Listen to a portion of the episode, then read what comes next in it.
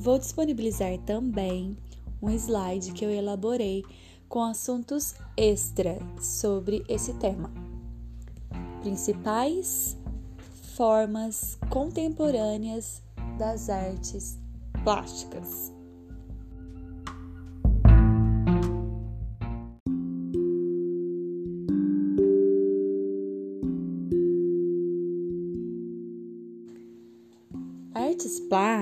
É a nomeação que se dá ao conjunto constituído pela arquitetura, escultura, artes gráficas e o artesanato artístico.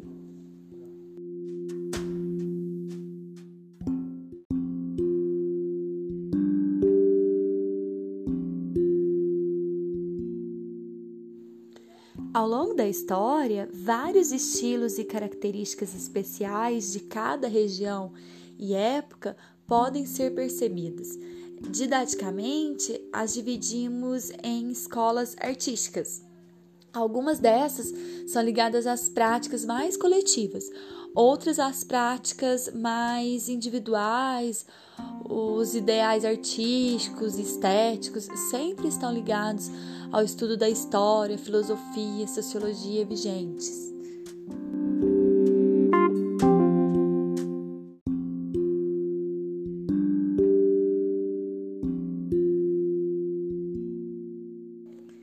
As artes plásticas elas surgiram lá na pré-história, né?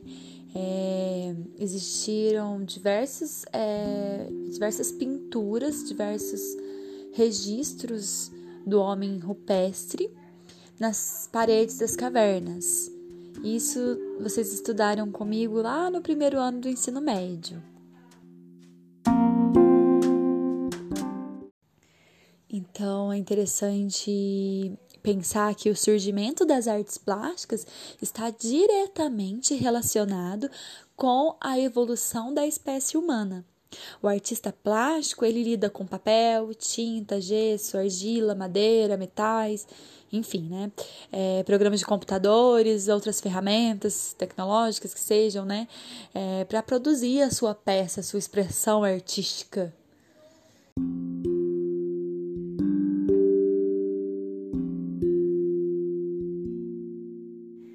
E aí, até os dias atuais, há sempre uma necessidade de expressão artística, utilizando novos meios ou técnicas, né?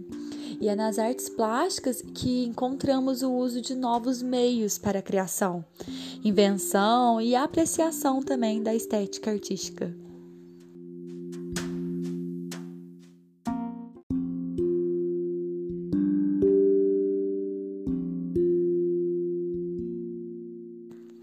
Existem vários tipos de artes plásticas, né? Como eu já disse no comecinho. Um deles é a arquitetura. A arquitetura ela é uma arte, uma técnica de projetar uma edificação ou um ambiente de uma construção, né? Não precisa ser só é, um prédio, né? Pode ser um ambiente, uma praça, por exemplo, uma, pra, uma praça pública. É um processo artístico e técnico que envolve a elaboração de espaços organizados e criativos para abrigar diferentes tipos de atividades humanas. A arquitetura, ela é a disposição das partes ou dos elementos que compõem os edifícios ou espaços urbanos em geral. Resumindo, é, arquitetura nada mais é que casas, edifícios, praças, né, monumentos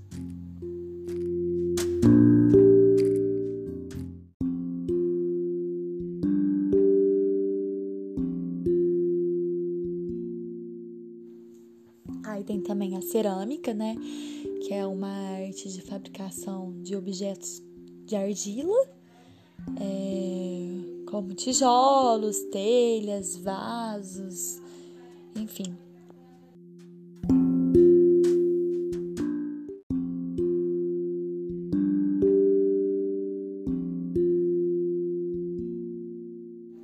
Também pode ser pisos, né? é, lajotas, revestimento de parede. É, como que faz a cerâmica, né? É, eles cozinham a argila que é um tipo de barro retirado do subsolo. E aí ela, ela, a argila, ela possui uma consistência bastante pastosa, é, que permite a manipulação, né? É, assim podendo moldá-la da forma que a gente achar interessante. E depois que você tiver esse molde, essa forma que você definir aí, aí você vai levar ela para cozimento é, forno, né? Um forno próprio para para argila, né? Ele, ele tem que ser bem fechadinho. O forno, ele. Forno, geralmente eles fazem de tijolo mesmo, sabe? E, e coloca a temperatura altíssima e coloca lá no calor para solidificar o material. É, a cerâmica ela é um material resultante da mistura da argila com a água, né? Que, que eu esqueci de falar da água também, que é importante. Porque quanto mais água você coloca, mais mole ela fica, e fica mais barrosa, né? Então, mas também ela suga muito rápido também essa água. Então, por isso que é necessário queimar em alta temperatura, que aí ela fica dura e ela não quebra tão fácil.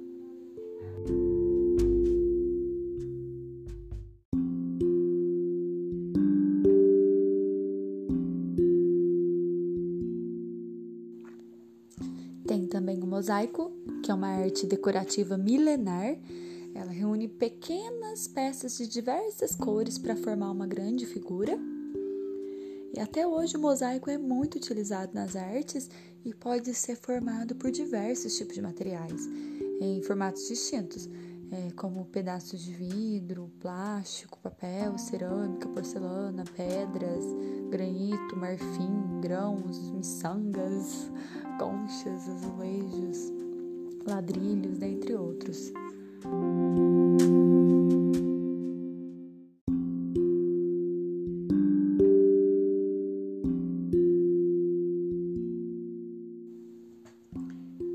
A pintura, ela também é uma manifestação artística muito antiga, né? Desde o Homem das Cavernas, né? Que pintava nas paredes como uma expressão é, artística também, né? Ela utiliza de várias técnicas de coloração em uma superfície bidimensional, e esse tipo de manifestação acompanhou o desenvolvimento das sociedades. Né? No entanto, a partir do século XIX, com a criação da fotografia, a pintura sofreu um declínio. Atualmente, com a evolução da tecnologia, né, a pintura ela adquiriu diversas técnicas, modelos e tendências. A estética é um conceito que está vinculado à beleza, portanto, é fundamental nas artes, por exemplo, na criação de imagens e combinação de tons, matizes, texturas, maquiagem mesmo, né? E o conceito do belo está apoiado na estética clássica grega e romana, a qual fundamentou outros momentos posteriores da história da arte, né? como por exemplo o renascimento cultural.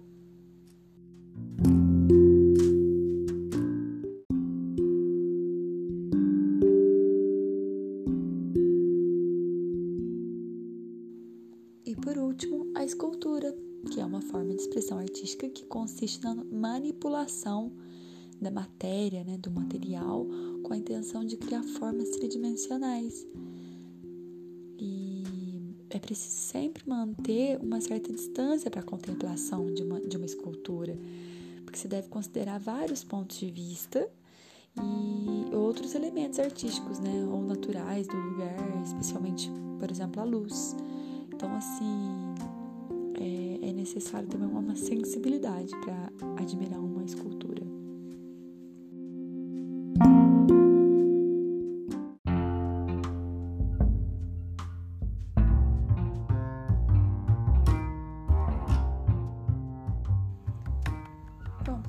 Isso aí. Espero que tenha ajudado de alguma forma. Caso vocês tenham dúvidas, podem me procurar, estarei à disposição de vocês. Grande abraço, até a próxima!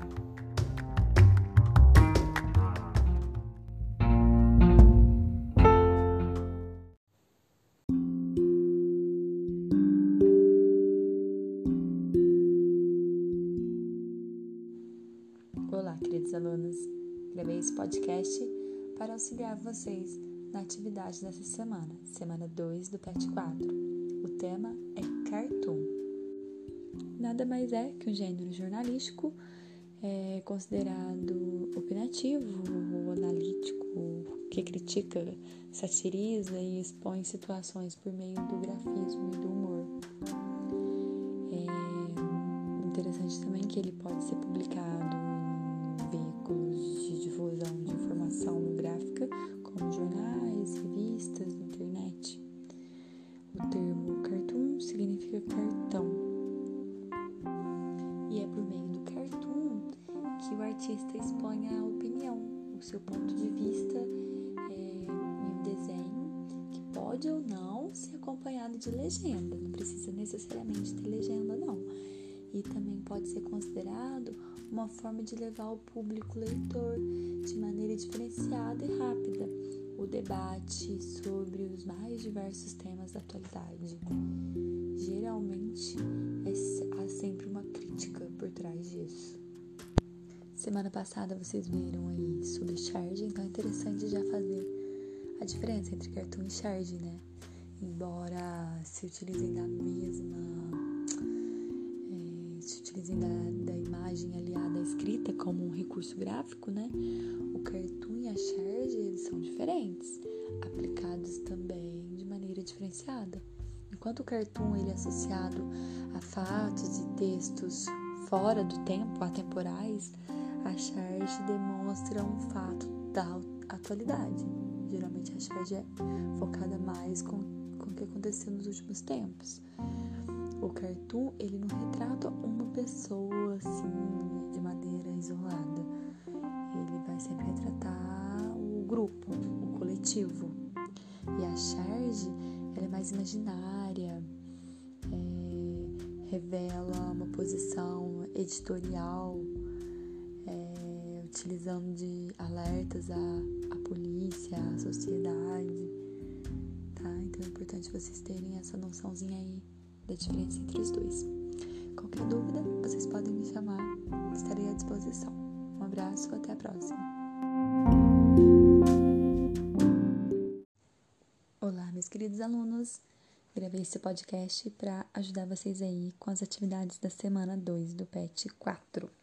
O tema é capoeira, a origem e a história da capoeira capoeira é uma das manifestações culturais mais importantes do país. Ela surgiu do encontro em terras brasileiras, principalmente das culturas do índio, do negro e do português, e tornou um dos mais importantes símbolos do, do Brasil.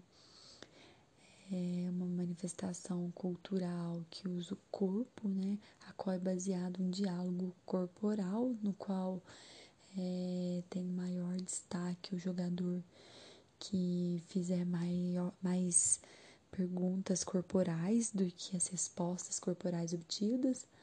E então aquele capaz de apresentar mais argumentos corporais do que as perguntas corporais que lhe foram feitas. E aí nesse diálogo eles entram em jogo de braços, pernas, cabeça e jeitos, enfim, vários trejeitos com o corpo.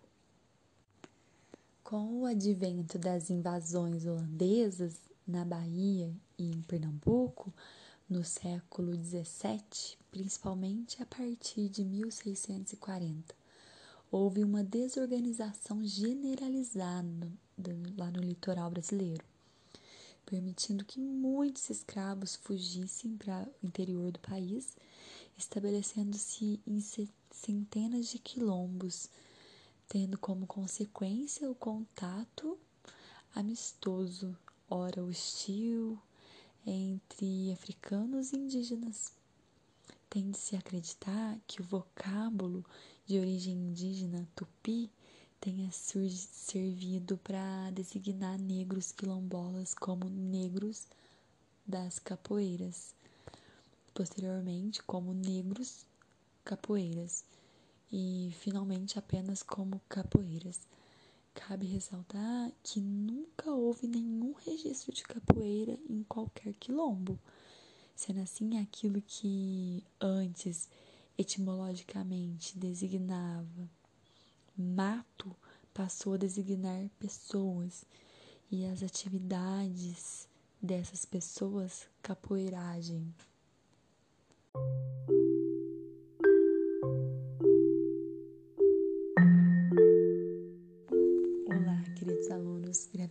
Podcast para auxiliar aí na atividade dessa semana 2 do PET 4, cujo tema é Origem e História da Capoeira.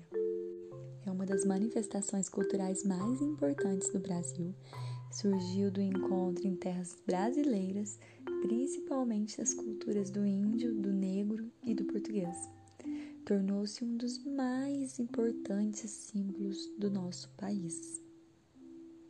Uma característica que distingue a capoeira da maioria das outras artes marciais é a sua musicalidade é, praticantes dessa arte marcial brasileira aprendem não apenas a lutar e a jogar, mas também a tocar os instrumentos típicos e a cantar. Uma capoeira que ignora a musicalidade é considerada incompleta. Roda de capoeira ela foi registrada como bem cultural do IFAM no ano de 2008. Olha como demorou, né, gente? Porque se ela começou lá no século XVI, né, no quilombo dos Palmares, ela só foi considerada patrimônio cultural é, em 2008. Tem a ginga, né, que é o movimento básico da capoeira, mas além da ginga também são muito comuns os chutes em rotação, rasteiras, floreios, é, como ficar de bananeira, golpes, enfim, é, saltos. Tem que ter muita elasticidade. Gente, a capoeira conta a nossa história, a história do povo brasileiro. Então é muito interessante aprender um pouco mais sobre. Por isso que eu vou disponibilizar um link do YouTube com a matéria completa sobre a origem da capoeira. Vale muito a pena assistir.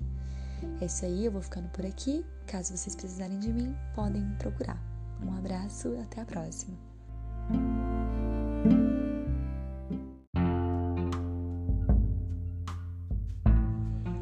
Olá, queridos alunos. Bom, essa semana nós vamos falar sobre congada, congado ou congo, é uma expressão cultural e religiosa que envolve canto, dança, teatro e espiritualidade é, cristã e, de matriz africana. E é, é, em torno assim de uma homenagem é, em louvor a Nossa Senhora do Rosário, São Benedito, Santa Efigênia. E, e eles usam também é, algumas congadas é, se recorda a figura do Chico Rei e a luta entre os cristãos e, e os mouros. E aí a congada ela é celebrada é, de norte a sul do Brasil. É, não, não tem um dia fixo, mas o, os meses de maio e outubro é, são consagrados a Nossa Senhora. Aí eles costumam ser escolhidos para, para as festas. E em algumas partes do Brasil, a congada ela é celebrada em dezembro.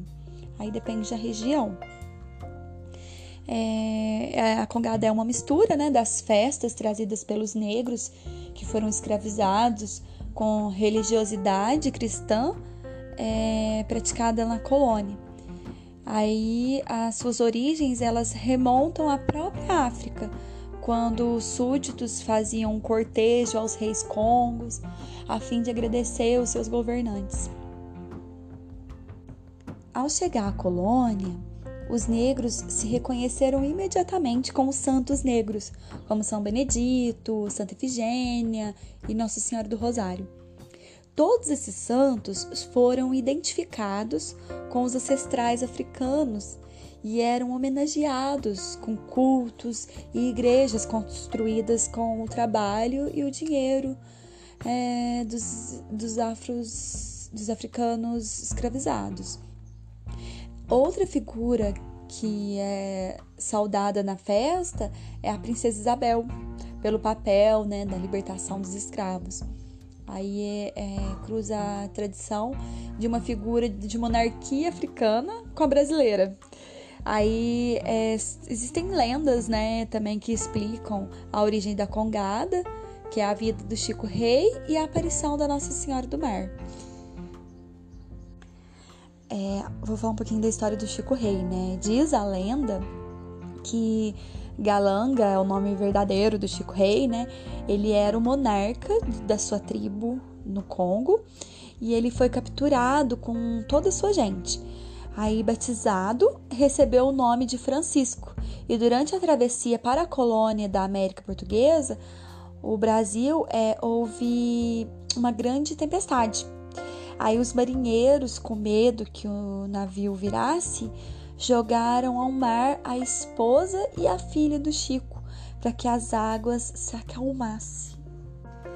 Quando chegaram aqui em 1740, Chico e o seu filho eles foram comprados e levados para a região das Minas, a Vila Rica, atual Ouro Preto. Aí dessa maneira o Chico se põe a trabalhar dia após dia e reúne uma grande quantidade de metal, o suficiente para comprar a sua alforria e a do filho e de mais 200 escravos.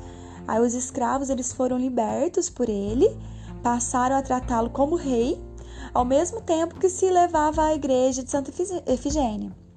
Aí todos os anos, é, antes da missa dedicada a Nossa Senhora do Rosário, no dia 7 de outubro, acontecia o cortejo, onde se cantava, dançava e honrava o Chico Rei. É, embora essa lenda não tenha nenhuma evidência histórica, o conto ele faz parte da tradição das tradições orais de Minas Gerais, né, de contar histórias, e sobreviveu ao longo do tempo entre os, os congadeiros. Outra lenda que faz parte da fundação mística da Congada é a aparição de uma imagem de Nossa Senhora no mar. Contam que vários grupos foram tentar buscá-la, cantando e dançando. E a santa se aproximava aos poucos, mas ela nunca se movia muito. E o último grupo a tentar foi justamente os de Moçambique, que eram escravos e tinham nos tornozelos correntes, enfim. É, aí, por conta dos seus lamentos, né, eles conseguem trazer a imagem para a costa e desde então Moçambiques e congadeiras tornam-se guardiões da imagem da Virgem do Rosário. É mais uma lenda, né, gente, que, que tem sobre essa magnífica cultura do congado. E aí tem também o enredo da congada, que é basicamente é, conta a história do, do embaixador da Angola, que em nome da rainha Ginga, ele visita o rei Congo num dia de festa e quase causa uma guerra. Aí há uma luta entre os cristãos né, e, e os escravos, e aí ele, os cristãos vencem. É, igualmente, é um casal de escravos que costumava ser coroado para serem os reis da festa, e os sons de batuque na igreja eram tolerados pelas autoridades católicas. Então, eles usavam bastante o, o, o batuque como um, como um ritmo a ser seguido ali pe pela pela sua cultura. A dança da congada, ela representa a coroação do rei Congo, que é acompanhado de um cortejo, novamente cortejo, né, denominado terno ou guarda. Para cada terno é, existe um líder, que é o capitão. Aí as lutas entre mouros e cristãos, os pagãos e batizados são apresentados é, em forma de coreografias. Aí esses ficam é, perfilados de frente e combatem entre si com varas, com golpes e marcam o compasso da música e da festa. Tem os instrumentos também utilizados da congada, é, são instrumentos musicais como a cuíca, a caixa, o pandeiro, o reco-reco, o cavaquinho, a viola, violão, o tarol, o tamborim, o ganzá, a sanfona, rebeca ou violino, né? E ou o acordeão também. É, esses instrumentos eles acompanham o canto, que é entoado com letras em português, mas também com, let com palavras do idioma banto. E na melhor é, tradição oral, o canto ele é puxado por uma pessoa e a multidão acompanha o refrão. As letras falam do sofrimento dos escravos, dos lamentos de um povo arrancado de sua terra. E através da invocação dos santos e das forças do alto, são também cantos de esperança, redenção e na espera de uma vida melhor. Gente, é muito bonito. Eu vou deixar disponibilizado para vocês um link para que vocês possam conhecer um trechinho, tá? Independente da religião, tá, gente? É cultura. Vamos é, deixar o preconceito de lado e vamos nos abrir a novas culturas, a conhecer, tá? A ter essa riqueza de conhecimento. Aí vocês vão perceber no vídeo que as roupas elas são muito importantes, porque elas representam a hierarquia e os personagens nas festas. São camisas, capas, chapéus, espadas, lenços que fazem parte dos trajes que, que são usados e, e devem ser confortáveis também, né? Para eles fazerem os movimentos, enfim, né? Olá, meus queridos alunos. Gravei esse podcast para ajudar vocês aí com as atividades da semana 2 do PET 4. O tema é capoeira, a origem, e a história da capoeira. A capoeira é uma das manifestações culturais mais importantes do país. Ela surgiu do encontro em terras brasileiras, principalmente das culturas do índio, do negro e do português, e tornou um dos mais importantes símbolos do, do Brasil é uma manifestação cultural que usa o corpo, né, a qual é baseado um diálogo corporal, no qual é, tem maior destaque o jogador que fizer maior, mais perguntas corporais do que as respostas corporais obtidas. E então aquele capaz de apresentar mais argumentos corporais do que as perguntas corporais que lhe foram feitas. E aí, nesse diálogo, eles entram em jogo de braços, pernas, cabeça e jeitos, enfim, vários trejeitos com o corpo. Com o advento das invasões holandesas na Bahia e em Pernambuco, no século XVII, principalmente a partir de 1640, houve uma desorganização generalizada lá no litoral brasileiro, permitindo que muitos escravos fugissem para o interior do país, estabelecendo-se em centenas de quilombos, tendo como consequência o contato amistoso, ora hostil, entre africanos e indígenas.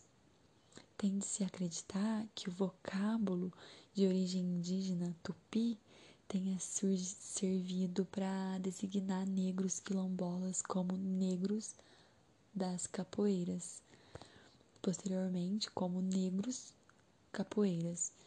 E finalmente apenas como capoeiras. Cabe ressaltar que nunca houve nenhum registro de capoeira em qualquer quilombo, sendo assim aquilo que antes etimologicamente designava mato passou a designar pessoas e as atividades dessas pessoas capoeiragem. Olá, queridos alunos, tudo bem com vocês? Espero que sim. Resolvi gravar esse podcast para auxiliá-los nas atividades da semana 3, que o tema é linguagem verbal e não verbal. Muito fácil. Porque quando falamos com alguém, lemos um livro ou uma revista, é, estamos utilizando a palavra como código. Esse tipo de linguagem é conhecido como linguagem verbal, sendo a palavra escrita ou falada é a forma na qual nós, nós nos comunicamos. Quando alguém escreve um texto, por exemplo, ela está usando a linguagem verbal, ou seja, ela está transmitindo informações através das palavras. A outra forma de comunicação que não é feita nem por sinais verbais, nem pela escrita, é a linguagem não verbal. Que nesse caso, o código pode ser usado é, como simbologia, né? A imagem não verbal, a linguagem não verbal, ela é constituída por gestos, tons de voz, postura corporal, expressões, né, etc. Se uma pessoa está dirigindo e vê que o sinal está vermelho, o que, que ela faz? Ela para. Isso é uma linguagem não verbal. Ninguém falou ou estava escrito em algo que ela deveria parar. Mas como ela conhece a simbologia utilizada, ela apenas é, para no sinal vermelho. Ela já entende, ela compreende a mensagem. Eu vou dar um exemplo para vocês de linguagem não verbal através de um poema do Brecht.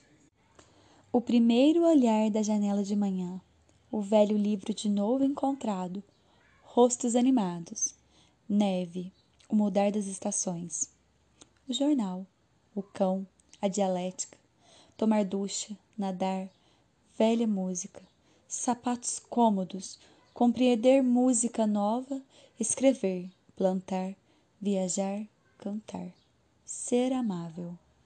É para vocês notarem que o autor do poema, ele utiliza a linguagem verbal. Ele usa as palavras para enumerar os prazeres da vida. Se a linguagem verbal é o uso da palavra, a linguagem não verbal é o não uso da palavra na comunicação. Nesse caso, entram em cena vários elementos, como por exemplo, os emotions, aquelas carinhas que a gente utiliza, né? Ou até mesmo os GIFs, as figurinhas. Esses elementos não verbais, eles exprimem diferentes sentimentos e pensamentos, principalmente nas redes sociais, né? É uma agilidade na comunicação, assim. As expressões faciais, a pintura, a dança, os sinais, os desenhos, todos esses são elementos da linguagem não verbal.